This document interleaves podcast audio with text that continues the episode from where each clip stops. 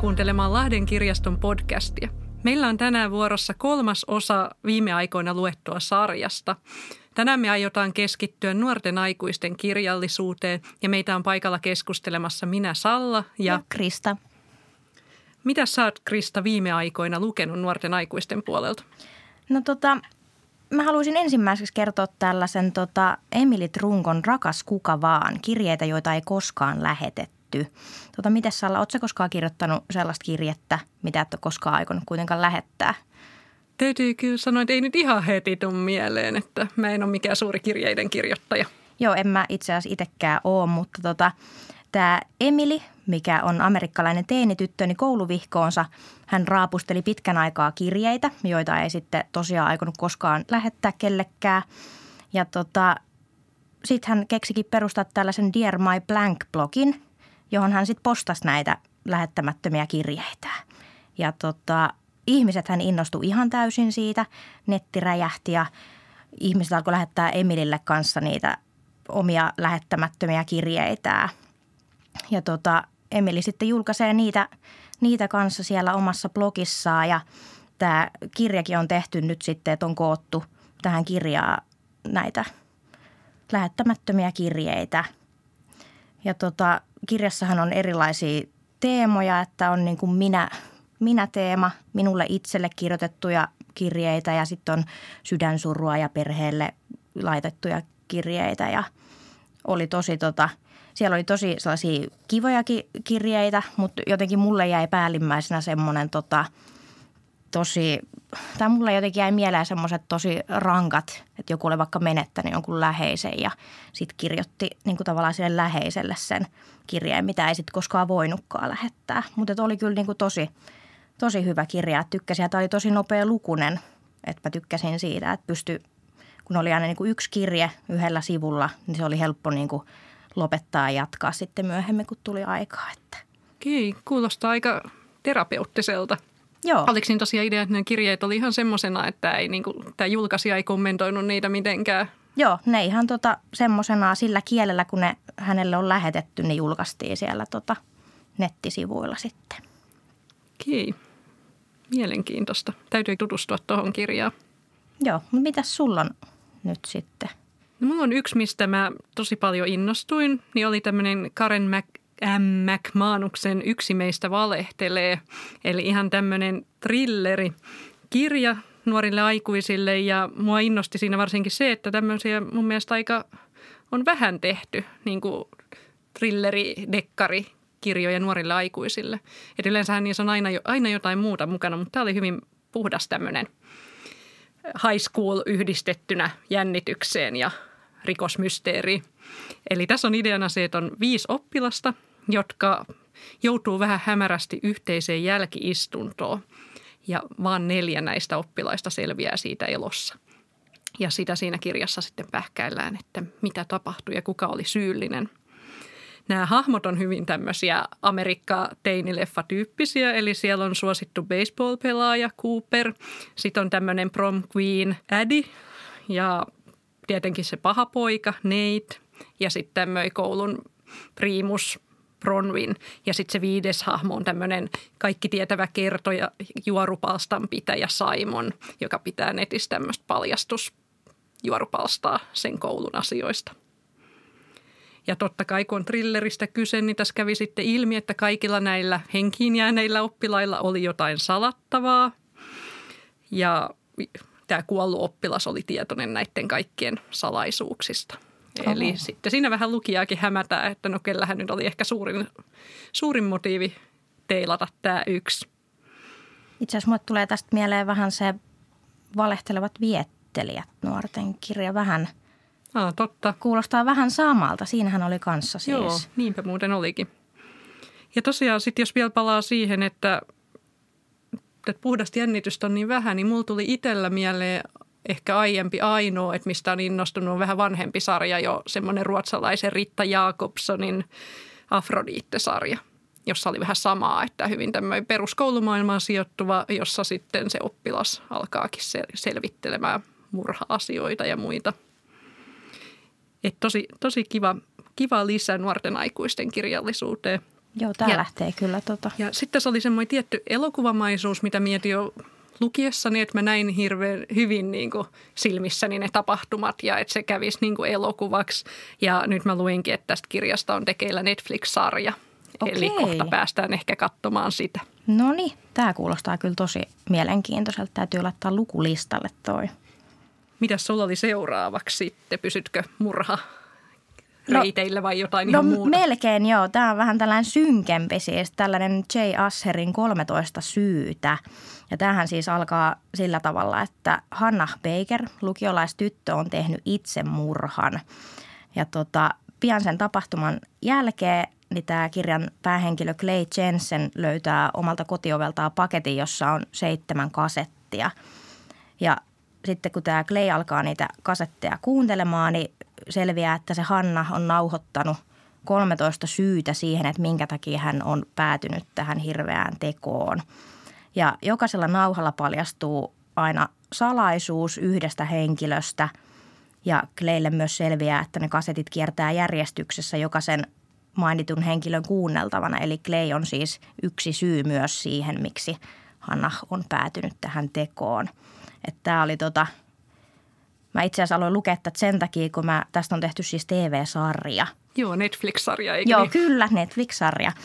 Ja tota, mä katoin kaikki, niitä on itse asiassa kaksi kauttahan siitä nyt on ja kolmas on tulossa, että se ykköskausi tavallaan kertoo nyt niin kuin tämän kirjan. Mutta huomasin, että siihen sarjaan oli kyllä tehty tavallaan ihan eri tavallakin paljon asioita, että en tiedä. Nyt kun mä ensin katsoin sarjan, niin jotenkin mun mielestä tämä kirja jäi ehkä vähän silleen laimeeksi verrattuna siihen sarjaan, mutta sitten taas kun mä lueskelin kommentteja, niin jotka oli lukenut kirjan ensin, niin ei taas sitten taas sarjasta niin paljon tykännyt. Mä oon itse lukenut ton kirjan, jos varmaan jo joku aika sitten, mutta mä en ole taas kattonut sarjaa, kun mä oon ajatellut, että se on mulle liian rankka. Joo, se on aika, ei voi suositella kyllä niin kuin herkille katsojille, että se on oikeasti aika rankkaa katsottavaa. Mutta mun mielestä aika tärkeitä aiheita kuitenkin käsitellään. On ja tuossa oli musta jotenkin hieno just se, että miten se kuvasi sen, että kuinka tavallaan se ihminen voi mennä rikki sitten, että kun tulee tarpeeksi paljon semmoisia vaikka ehkä välillä pieneltäkin tuntuvia juttuja. Joo. Tai isompi, että se on niin kuin kokonaisuus, että kaikki vaikuttaa. Joo, tavallaan sellainen niin kuin lumipalloefekti, mikä lähtee jostain ihan pienestä asiasta ja sitten lähtee vaan asioita tapahtumaan ja sitten tuntuu, että kaikki kaatuu päälle ja että on ihan, mutta että kannattaa lukasta, jos ei ihan uskalla sitä TV-sarjaa katsoa, mutta sekin kannattaa katsoa kyllä. Sitten tota, mikä sulla on seuraavana listalla?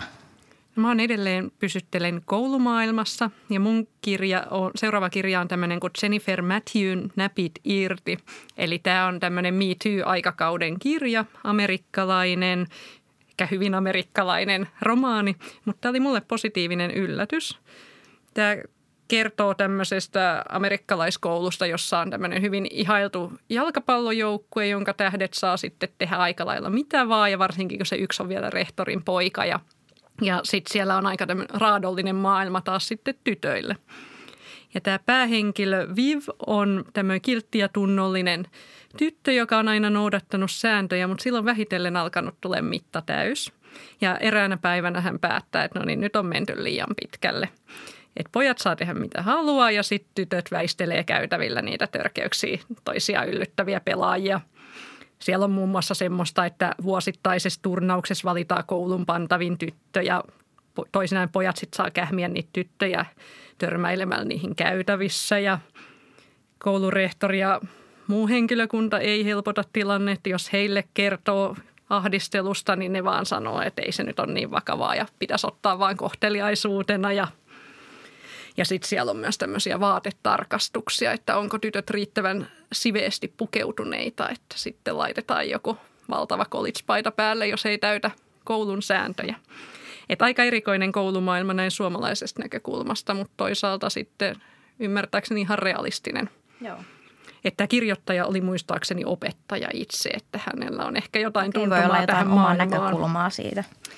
Ja tämä Vivin oma äiti on ollut sellainen punkkari, anarkisti nuorena ja, ja vähitellen se Viva alkaa sitten löytää itsestäänkin sitä vivahdetta ja alkaa toimimaan ja saa, saa sitten yhdistettyä koulun tytöt eräänlaiseen kapinaan. No niin.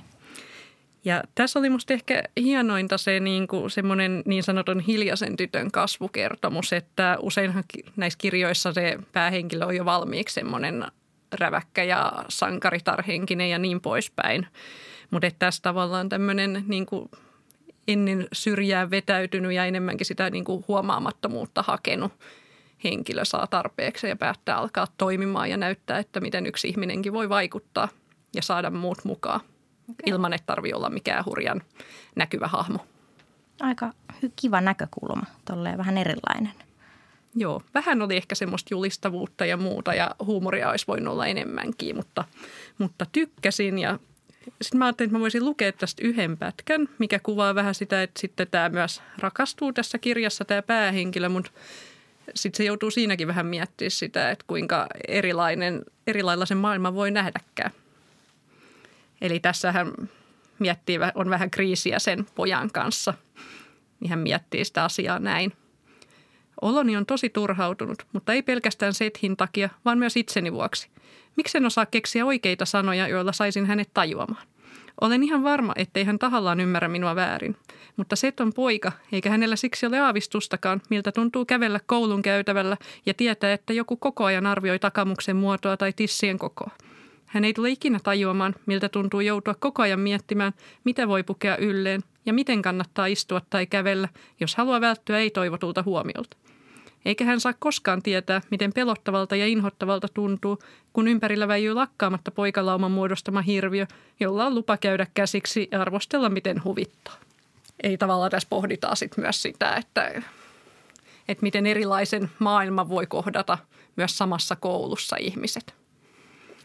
Mutta suosittelen kyllä, jos yhtään aihepiiri kiinnostaa, että, että onhan näitä samoja piirteitä – taitaa olla myös suomalaisessa koulumaailmassa, että siitähän ei ole kauaa, kun oli se tutkimuskouluista, että seksuaalista häirintää on, on suomalaisissakin yläkouluissa ja taispa se yksi rehtori joutua erotetuksikin Aha, vähän samantyyppisistä joo. näkemyksistä kuin tämän kirjan rehtori. Mitä sitten? Mikä sulla oli seuraava innostuksen herättäjä? No sitten me päästään vähän tämmöiseen dystopiaan. Eli tota, Cecilia Ahernin viallinen – Oletko sä lukenut tätä? Joo, on mun suosikkeja. No niin, joo. Siis tämä hyppäsi kyllä mun suosikkeihin kanssa. Eli tämä Cecilia Aherhan on kirjoittanut tota sellaisia chiklit-tyyppisiä kirjoja aikuisille suunnattuja. Ja tämä on nyt sitten virallisesti ensimmäinen, mikä on oikeasti nuorille aikuisille suunnattu kirja. Ja tässähän on siis tota pääosassa tällainen 17-vuotias tyttö Celestine, joka elää sellaista hyvin täydellistä elämää, on hyvä perhe ja suosittu tyttökoulussa ja poikaystävä on ihana sellainen arvostetusta perheestä oleva ja se on niin kaikin puolin kunnollinen ja noudattaa kaikki yhteiskunnan sääntöjä tosi tarkasti. Ja tota, yhteiskunnassa, jossa he elävät, niin on sellaisia kahdenlaisia ihmisiä, että on täydellisiä ja on viallisia ihmisiä. Ja vialliset ihmiset on sellaisia, jotka on tehnyt sitten jonkun semmoisen rikkeen – ja heidät on sitten merkitty viallisiksi sen rikkeen vuoksi ja he on sitten alempiarvoisia verrattuna näihin täydellisiin ihmisiin. No sitten eräänä päivänä Celestine päättääkin auttaa yksinäistä vanhusta ja tekee omasta mielestään sellaisen oikean teon, mutta se teko kuitenkin rikkoo sitten näitä sääntöjä ja Celestine joutuu kärsimään seurauksista. Eli tota, tämä oli hyvin kutkuttava, jotenkin niin jännä, että on tuollainen yhteiskunta on muodostunut ja miten, miten se on sitten muodostunut ja että miten, miten ne niin kuin, joku sellainen tällainen niin kuin toisen viallisen auttaminen esimerkiksi on sitten niin kuin rike. Niin se on jo tosi jänniä juttuja tässä on kyllä. Joo, ja se oli musta tosi hienosti just kuvattu tavallaan, että kun se Celestin koki olevansa niin oikein toimiva ja kunniallinen ja sitten hän niin kuin – tekee jotain, minkä itse koki oikeaksi, mutta sitten se olikin vastoin niitä hänen arvostamansa yhteiskunnan sääntöjä, että miten se niin kuin, oma ajattelu sitten siinä muuttui. Joo, sehän mullisti sitten ihan täysin. Ja tähän on mahtavaa, kun tähän ilmestyi nyt kesällä se toinen osa, se täydellinen. Tota, mä senkin tuossa lukasin heti perään melkein tästä ja musta on ihana, kun tämä oli siis niin kuin kaksiosainen, että se ei jatku tästä, ei tule kolmatta osaa, niin jotenkin oli kiva, että – on tällainen kaksiosainenkin, että yleensä aina tuppaa jatkumaan liian kauan jotkut, että mun mielestä oli just sopivan pituinen Niinpä, joo. Oli just täydellinen mitta sille tarinalle. Oli, kyllä. Tota, Sitten jatketaanko me nyt fantasiamaailmassa vielä? Mä en oikein tiedä itse asiassa missä maailmassa me jatketaan, kun tämä oli niin, niin tota, ehkä vaihtoehtoinen maailma. Eli yksi mun viime aikojen suuri suosikki oli Magdalena Hain kolmas sisar, joka muuten oli tänä vuonna ehdolla lasten ja nuorten kirjallisuuden Finlandia-palkinnonkin saajaksi. Oh. Ja tästähän on ollut aika paljon hypeä myös, myös lehdissä ja mäkin olin ehtinyt lukea muutamankin arvostelun ennen kuin luin tämän kirjan. Ja tämä kolmas sisar aloittaa tämmöisen Rojaumen aikakirjat-sarjan, johon muistaakseni oli tulossa kolme osaa, ainakin tämänhetkisen suunnitelman mukaan. Ja tämä tarina sijoittuu tosiaan semmoiseen vaihtoehtoiseen maailmaan. Mä en osaa sanoa, että onko tämä nyt, tässä on vähän kaikkea. Tämä ei ole suoranaisesti dystopia tai utopia tai mitään muuta. Tämä on ihan oma maailmansa. Ja tämä on semmoinen maailma, missä mikä on toisaalta hirveän tasa-arvoinen. Siellä ei syrjitä, ei minkään sukupuolen, seksuaalisen suuntautumisen, ihon värin tai muun perusteella, mutta sitten toisaalta se maailma on hyvin hierarkkinen. Ja siihen tämä tarina aluksi oikeastaan perustuukin. Eli tässä pääosassa on kaksi noita tyttöä. He on sielun sisaret Lune ja Siil ja he asuu täällä Rojamen noita valtakunnassa. Ja siellä on hyvin tarkka hierarkia, eli semmoinen luokkayhteiskunta. Ja sitten kun jokainen noita, kun tulee täysikäiseksi, niin ne astuu tämmöisen laulujen peilin eteen, joka kertoo sitten tämän henkilön paikan yhteiskunnassa. Tämä Lune on jo aiemmin saanut sen vähäpätöisen laulunsa, eli hänellä ei ole merkittäviä taikavoimia sen mukaan. Ja nyt on sitten tämän Siilin vuoro, josta odotetaan paljon. Mutta hänen kohdallaan se peili ei kuitenkaan sitten näytä yhtään mitään. Ja mä luen pienen pätkän, mitä se sitten tarkoittaa. Jokaisella rojaumen noidalla oli paikkansa, riippumatta siitä, kuinka paljon he riitelivät tai kamppailevat vallasta ja huolimatta eripuraisuudestaan. He olivat sisaria – valtakunnan laajuinen lajiyhteisö, joka tarvittaessa toimi yhtenä. Siksi jokaisen noidan tuli tietää luonteensa ja tehtävänsä. Sen vuoksi heillä oli sielupeili. Sen laulut sitoivat heidät aloilleen, noituuteen ja yhteiskuntaan. Silloin kun kyse oli suurnoidista, laulu teki heistä myös vähemmän vaarallisia. Laulu määritti heille rajat, joiden puitteissa jopa mahtavimman noidan täytyi pysyä. Valkean mahdin noitien täytyi pyrkiä hyvyyteen ja mustan mahdin noitien saattoi luottaa toimivan varjojen kautta. Siil tiesi, että sielupeili oli alun perin rakennettu hallitsemaan noitia, erityisesti suurnoitia, joita syntyi harvoin, mutta joiden mahti olisi muuten rajaton. Ja tosiaan tämä Siil ei sitten saa mitään, mitään siitä peilistä. Ja tämmöiset lauluttomat noidat uhkaa sitä yhteiskuntajärjestystä ja heidän osa on joutua vangituksi. Näitä on ollut yksi muistaakseni aiemmin. Ja se edellinen tämmöinen lauluton noita, niin aiheutti paetessaan miltei sen koko valtakunnan tuhon. Okay. Ja täällä Siilillä ei sitten tämän, tämän jälkeen ole muuta vaihtoehtoa kuin paeta ja Lune lähtee tietenkin sitten hänen mukaansa. Ja mielenkiintoista tässä on myös sitten se, että sitä rojaumea on hallinnut vuosisatoja jo näiden Lunen ja Siilin äidit, musta ja valkea noita. Ja heillä on myös omat motiivinsa sitten löytää nämä tytöt, varsinkin sillä toisella. Ja nämä päätyykin sitten nämä noita tytöt maapallolle. Ja siellä on tämmöinen sisäoppilaitos, joka on myös samalla ajassa ja paikassa vaeltava olento. Ja tämän, tämän Lyseumin pomo on rehtori, joka sitten on taas paimen – jotka sattuu olemaan noitien ikiaikaisia vihollisia. Okay. Että on aika monimutkainen maailma, mutta todella niin kuin ehjä ja sujuva ja mielenkiintoinen tarina. Että on tosi vaikea kuvailla, mutta sitten kun siihen maailmaan pääsee, niin on ihan koukussa ja on mahdoton päästä pois sieltä lukematta ihan putkeen koko kirjaa. Ja odotan kyllä tosi innolla sitä jatkoa tälle tarinalle. Ja tämä kirjailija on itse kertonut, että yksi hänen niin kuin teemoista tässä kirjassa on rakkaus eri muodoissa. Että hän ei niin kuin pelkästään keskity romanttiseen rakkauteen tai eroottiseen rakkauteen, vaan niin kuin siinä on hyvin erilaisia suhteita, jotka perustuu rakkauteen ja ne ei välttämättä ole esimerkiksi perhesuhteet, ei ole sellaisia kuin me ajateltaisiin niiden olevan. Että esimerkiksi sielun sisareen saattaa olla paljon vahvempi rakkaus kuin vaikka sitten siihen omaa äitiin. Että se on ihan mielenkiintoinen, että hän on jotenkin onnistunut niin tekemään hyvin omanlaisensa maailman. Ja toinen, mistä tämän kirjan yhteydessä on paljon puhuttu, niin on se, että nuorten tyttöjen seksuaalisuus kuvataan niin kuin iloisena asiana. Että se ei ole semmoinen niin kuin turmion tie tai tuomittava asia, mikä se aika usein on. Joo. Ja kuten tästä kuuluu, niin on hyvin vaikea lokeroida. Tämä on ihan, Joo, ihan oma maailma. Suosittelen. Joo, täytyy pistää lukulistalle sekin. Mitäs sitten? Onko meidän kirjat nyt käyty läpi? Joo, tässä taisi olla kaikki. No osaatko sanoa, että mitä sä seuraavaksi aiot lukea? Onko jo joku tiedossa? Joo, mä tota itse asiassa en ole vielä aloittanut, mutta aloitan ton, se oli se Alongin kevätuhrit. Aa, se on ihan loistava. Okei, no niin hyvä tietää. Oliko sulla joku? Tai itse pelottava, mutta loistava. Okei. Okay. ne on hienot. Ja siinä on myös hyvin, hyvin osaa siinä on. Tainnut jo toinen osa tulla, joo. joo. Vai tuliko jopa, ko- on tainnut itse asiassa kolmas joo. tainnut tulla. Joo, mutta se oli kyllä tosi jotenkin musta poikkeava semmoinen niin kuin suomalainen kirja.